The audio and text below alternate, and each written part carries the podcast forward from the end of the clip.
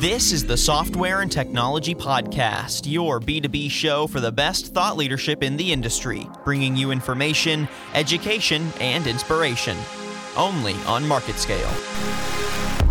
The more diversity of thought of the people working at tech companies, the better. The blockchain idea was around 91. The same idea of in the digital world, we need verifiable documents.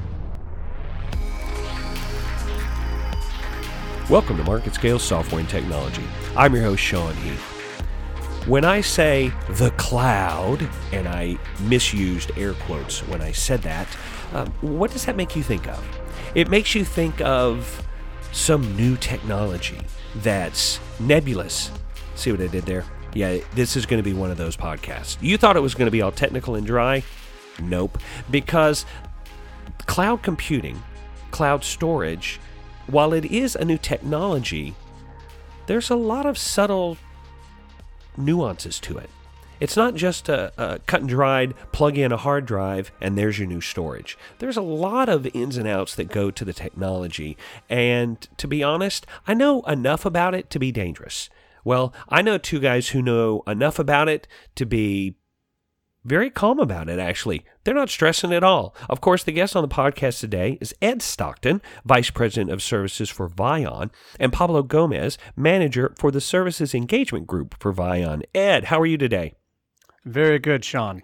Hi, Pablo. What's going on? How are you doing, Sean? I'm doing very well, and I'm really excited to get to talk to you. I love when I have a chance to chat with experts about something that I know a little bit about Cloud technology appears to be the actual direction that we're heading in as far as storage and computing.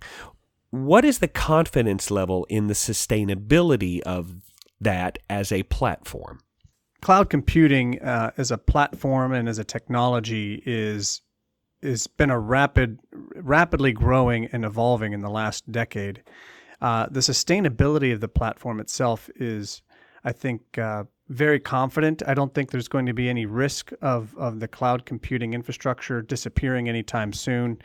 Uh, we're seeing a, a, rapid movement of customers and uh, organizations moving into cloud environments. And there are multiple cloud providers out there today uh, that are evolving their offerings and, improving their infrastructure. Uh, data is, and applications are on a fast pace of growing. Uh, we're creating more data uh, today in one year than we'll have created in the entire history of humankind prior to that. So, data is is on a, a an extreme growth pattern, and uh, cloud computing is really one one way that we're going to be able to actually uh, manage and keep all of that data and use them use that data through applications.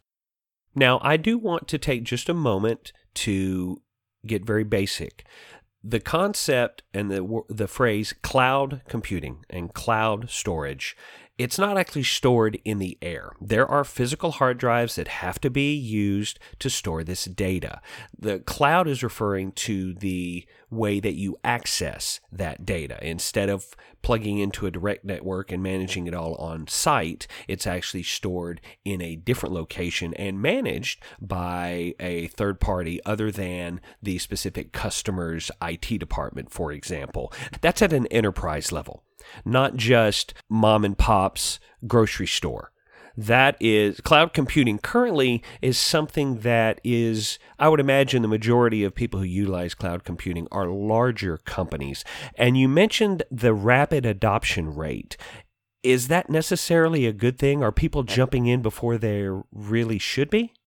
I would say that it, it has led to what we call cloud sprawl. And I'll get into that in a moment the promise of cloud is absolutely um, there. It's you know reduction in IT complexity, it's reduction in management, and most importantly, a reduction in cost. And that's why everybody's moving to it, including large government customers. They're moving to it uh, both as a public cloud, or so you think of your Googles, your AWSs, your Azures, uh, but also in terms of private cloud, and sometimes in terms of hybrid cloud. You have both private and, and, and public. So behind your own far- firewall, and and on the public sphere. I would say that the promise is is a good one. We're no longer talking about three to five year upfront buying of capital expenditures, right? IT is now converting into a shared services model. So your IT department within government or within our customers are actually now providing an on-demand just in time service to their internal customers. It makes them much more valuable and much more efficient. And that and that is why everybody's moving to it. And that's why there is such a rapid adoption. Now, let's talk about the availability or the necessity of cloud computing for smaller businesses. What are some of the benefits that a smaller business can leverage from cloud computing? So, Sean, cloud computing is, is a is a real godsend for small organizations because it, it removes the the responsibility, the ownership of a small organization to manage their own infrastructure, to manage their own computing, to manage their own storage and their, and their own network. Uh, now they can outsource that to cloud providers. Um, and those cloud providers, as Pablo mentioned before, could be a public cloud provider or even could still be a private cloud provider, uh, giving customers, uh, small small organizations in particular, access to technology that they may not have the resources or expertise in to manage themselves. So it really it really enables uh, small businesses in a way that uh, really hasn't been seen before and, and gives it levels the playing field from a technology perspective between smaller organizations and startups uh, compared to large enterprise organizations. How do you approach untangling a mess for a customer who has an existing system that really is a bit of a cluster? When we talk about cloud sprawl, it's similar to server sprawl that customers used to have a decade or two ago uh, with the influx of virtualization, where uh, we had virtual machines being spun up all over the place, and, and nobody knew who had a virtual machine hiding under the covers around the corner. So, uh, cloud sprawl is a very similar aspect and a similar problem for people whenever they're accessing cloud technologies. Uh, it's very easy to turn systems on and, and then use them and then kind of forget about it and it still sits there and and then you need another system so hey it's real easy i can turn on another one and and another system gets turned on and and before you know it if you're if you're not closely managing your cloud environment you can have all of these machines stood up in a cloud environment and and the problem with that is if you're paying for a cloud service provider to deliver those services now you're paying for systems uh, and workloads that you're not even really using anymore. And so that becomes a real cost burden for customers. And so uh, having governance in place to really manage that is essential.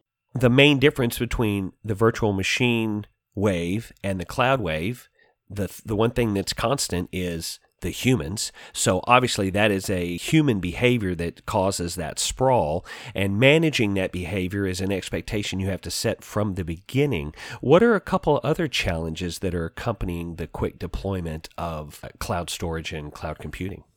I would say process. Uh, we have uh, broken processes within customers, um, things like like you mentioned, shutting down VMs as a very simple simple one once they once they've completed that is a real challenge for customers uh, there's there's not enough automation within the our customer base at the moment to drive uh, I don't want to say the human factor out of it, but to some degree the human factor out of it. We tend to move as quickly as we can, and humans are forgetful. So if we have good processes in place and automation driving those processes, it will enable what I would call a, a better governance around current cloud platforms.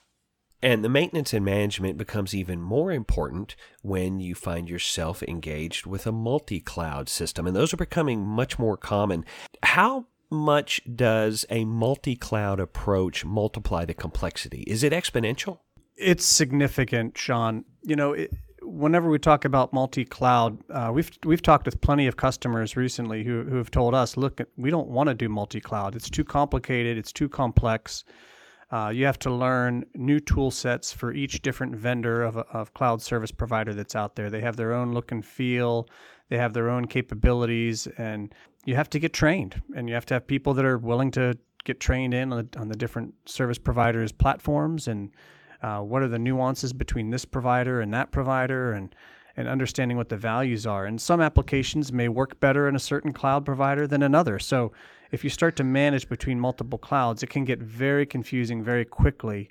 And again, it becomes very difficult to manage. So it is a challenge. Uh, the beautiful thing is today, you know, as, as we talk about innovation occurring in technology, there are tools that are, are helping to enable multi multi cloud management and uh, multi cloud orchestration, and and that's what we're really seeing now is the is the move towards simplifying the management of multi clouds through a single pane of glass interface where you can provide governance, you can provide uh, all the access to those cloud capabilities of those different providers through a single orchestrator or an automation tool. Uh, and it really helps mi- minimize uh, some of the manual workload and the manual effort that's involved. And that's that's really important because when we talk about these multiple clouds and the uh, growth of technology, it's it becomes too much for one person to manage uh, on their own. Uh, so you really need technology to help manage the technology. I've always likened it to a rental car. You get a new piece of technology, you you've got to learn where the turn signal is. You got to make sure that the radio stations are all set to your favorites. There's just a, a, a brief learning period, but it is a required learning period. That process can be intimidating for customers that are just entering into cloud computing. How do you approach simplifying that confusion for a customer when they're first stepping into the cloud pool?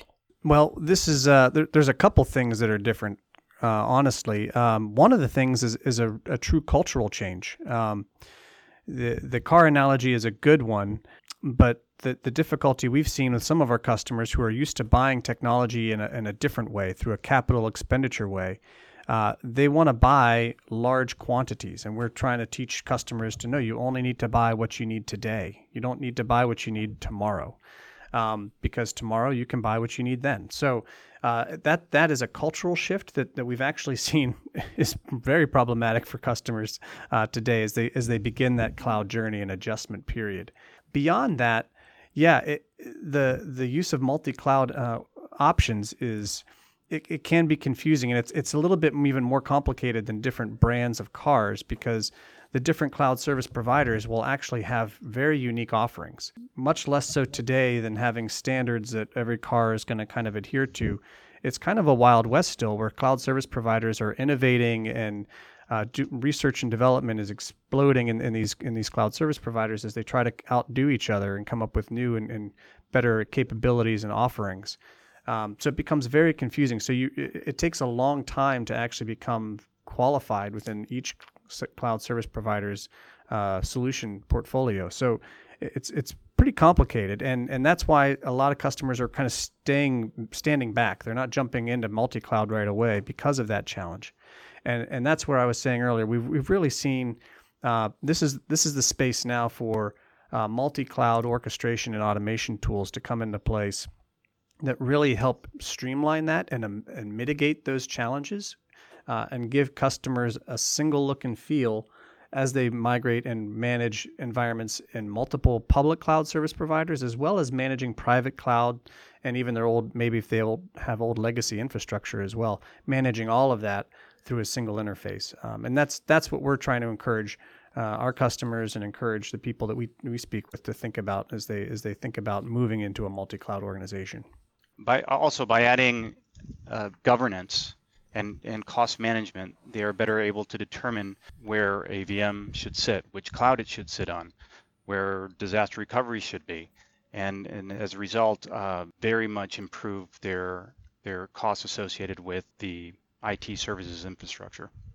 Because there are so many different moving parts, metaphorically speaking, in this technology, what are some good traits that customers should look for when they're deciding on a provider?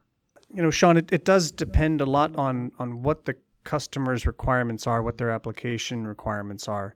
Uh, some of the leading cloud providers, and Pablo mentioned a few of them already. You know, you've got Google Cloud Platform, you've got Microsoft Azure, you've got AWS. These guys all have very strong offerings. But there are other cloud service providers out there as well that maybe even follow in, into niche areas and expertise. So uh, there are some cloud providers that really focus in on enterprise resource platforms, right? So ERP systems that really are, are dedicated for those kind of capabilities because those require different platforms for, to perform well uh, in a large enterprise. So it, it, depends a lot on what, what you're trying to accomplish. But uh, today, you know, what a lot of these cloud providers have are redundancies built in. So you, anytime you're talking about public cloud, most of the leading vendors are going to have very stable platforms. You have multiple regions with redundancies that you can, of course, uh, tack on to your, your offering that they, they provide for a fee. But they can give you that kind of redundant capability to ensure that you're going to have high availability, always on, kind of access for your customers. Uh, so you know, you don't have these blips or outages here and there, and, and that's that's made the news. You know, periodically every every year or, or a couple times a year, we'll we'll hear of outages uh, from one of the different cloud providers, and and that can be a real that can be a real test for some customers if they have uh, real high availability requirements to have their stuff on for customers or their end users. Uh, if, if all of a sudden something goes goes out, uh, that that can be a real problem for them. So just weighing those options, um, which is another reason why we suggest multi-cloud to help minimize some of that uh, single cloud reliance. I would also add um, to to Ed's comments is that it is very important. Maybe re- reiterate requirements are very important. Customers must know why they're moving to the cloud. You know, it's not just some vague promise, but they have to have very good reasons, business reasons to move to the move to the cloud and understand those well. Yeah, it's not just a shiny object. You need to move forward with a purpose. Right. What subtle thing about the multi cloud concept would surprise people the most? one of the challenges that, that or one of the innovations rather that we're seeing in technology, it, it's really the uh, focused management of technology. It used to be similar to kind of the old big conglomerates, right? GE or United Technologies, where you know they were sucking up every company they could find, and they were all things to all people. Similarly, IT departments kind of focused in that same way. They were all things to all people. Anything technology had to be managed by uh, the IT department, right? So if you had cell phones, if you had applications, if you had data centers, uh, they managed everything. And, and, what we're seeing more today is is similar to, you know, we, we can look at examples in the business world of GE, you know, selling off pieces of their, their business now that really aren't core to them. We're seeing something similar happen in the IT space where businesses and organizations are recognizing, look, I don't need to be in the data center business. My mission is to provide an application to my customers or to my end users, I don't need to worry about what what is the platform that it's sitting on or where is the platform that it's sitting on. And that's that's really how the advent of cloud has become very popular. Uh, is now we're, we're shifting the responsibility for managing the the the, in, the underlying infrastructure, the platform in the infrastructure to dedicated teams.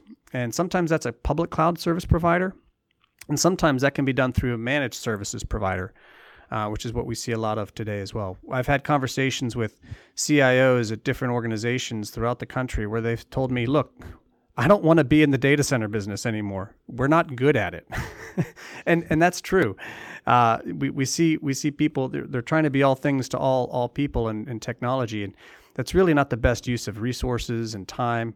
And it's finding the the dedicated and skilled people that can really manage different parts of your IT and you can focus on what you need to focus on from a business or a, an organizational perspective. So uh, it's really kind of commoditized to a degree, but it's also specialized uh, in another side of the side of the uh, conversation.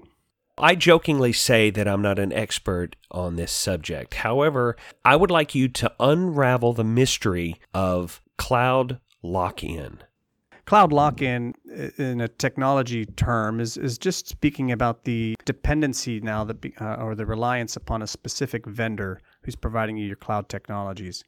Um, that's one of the things we've seen frequently from the different cloud service providers in, in today's market is that they provide uh, tools and solutions uh, that can help customers meet specific needs, but what we're finding is sometimes those tools are just only usable in their environment. So if you decided to move out of one cloud service provider and go to another, you really can't, not without doing a lot of work or rewriting an application or or building a new tool set into your into your solution. So uh, that becomes very challenging. And so what we're, we're encouraging our customers we speak with today is is developing a, a cloud agnostic capability. Uh, a lot of that is used uh, with uh, newer technologies today, uh, composable infrastructure, things like containers, cloud native tools like Kubernetes, uh, where we're helping to extract the, the applications and the pieces of those applications and moving them away from dependency and reliance upon a specific provider and really giving them uh, the ability to be moved between different cloud service providers on a private cloud or any public cloud uh, and giving customers true freedom and independence to pick and choose and even pit cloud service providers against each other, giving customers better market value um, and really mitigating any risk of just being dependent on one provider who's going to raise prices on them or go out of business or, or who knows what might happen. If I understand correctly, that means that these companies have tried to figure out a way to create an intangible dongle. Are we ever going to get away from the concept of the dongle? I, say back in the 90s, I, and maybe this dates myself, I, you know, back in the heady days of the dot com, uh, there were religious wars, right? You had Apple, you had Sun Microsystems, you had Windows, DEC for, for some of the storage folks out there. Uh, so it's very, it, it does become very similar, and I don't think you can ever necessarily get away from it because that's how people make money. well, and another, there's a downfall to that, and that is people are really turned off when you try and become more controlling of their stuff than they want you to be. Absolutely. That's and, and that's actually a very good point. Um, you know, at the end of the day, what resides on the cloud is my information. And so I do, as a company, want full control over my information, the governance of that information, the cost of that information, and I should have the freedom and ability to choose where it resides and how it resides. Yeah, and that's that's part of the the capitalistic society of right of our of our of our culture, right? It's it's an opportunity for these cloud service providers who've invested a lot of money into their own infrastructure to manage customer resources that they can kind of retain customers. And it's a fine line because, yeah, if you're too aggressive, it, it's a turnoff, right? And uh, the, the benefit here, again, is that we live in this capitalistic society. And so someone else is now saying, well, look, that's a problem. I'm going to create a solution that helps minimize that problem. And and again, that's that's where we get into this multi-cloud orchestration. And it it's been a, a great innovation in the last few years where we've seen these multi-cloud orchestrators developing their own capabilities and help minimizing those dependencies on specific vendors and helping to remove that. So, uh, giving customers really more more independence and freedom to move their their data and their applications where they think it should should be placed. I do understand a company's desire to be profitable and to attempt to maximize their ROI on their initial investment for their whether it's their technology, their service, their physical product. But if you start a restaurant that makes hamburgers and I walk in and order a hamburger and I would like cheese on it, if you have the ability to put cheese on my hamburger, that's what I expect. I don't want a hamburger with pineapple on it. That's not what I asked for. And if you can't provide me a hamburger with cheese, then I will take my information and go someplace who can provide me with that. Now, that seems like an extremely simplistic view, but I don't think it's necessarily wrong, and I don't think that those expectations are too high. No, you're you're absolutely right, and it is a simplified analogy, but it is very true, and and that's again why we we have been talking to our, our customers and to people in the market about the the value of multiple clouds because not one cloud provider is going to give the right it's not going to be all things to all people right? They're going to have their specific capabilities their values that they're bringing um, and that may fit for some of your applications it may work for none of your applications um, and that's why we really recommend you've got to look at what your requirements are, where are those applications, what makes the most sense for you and your organization, and then matching that with the with the offerings of the different cloud providers that are out there. Um, and that's that's just the the simple value that we're trying to help help customers understand is is you have a choice. Uh, you you don't have to sit there and take the hamburger with pineapple. Uh, you you can get the cheeseburger. Today's guests on the podcast have been Ed Stockton, the Vice President of Services for ViON, and Pablo Gomez, the manager of the Services Engagement Group for ViON. Ed, Pablo, thank you so very much for taking the time today. I really do appreciate it, and I look forward to having a chance to talk to you again anytime. Thank you, Sean. Thank you, Sean.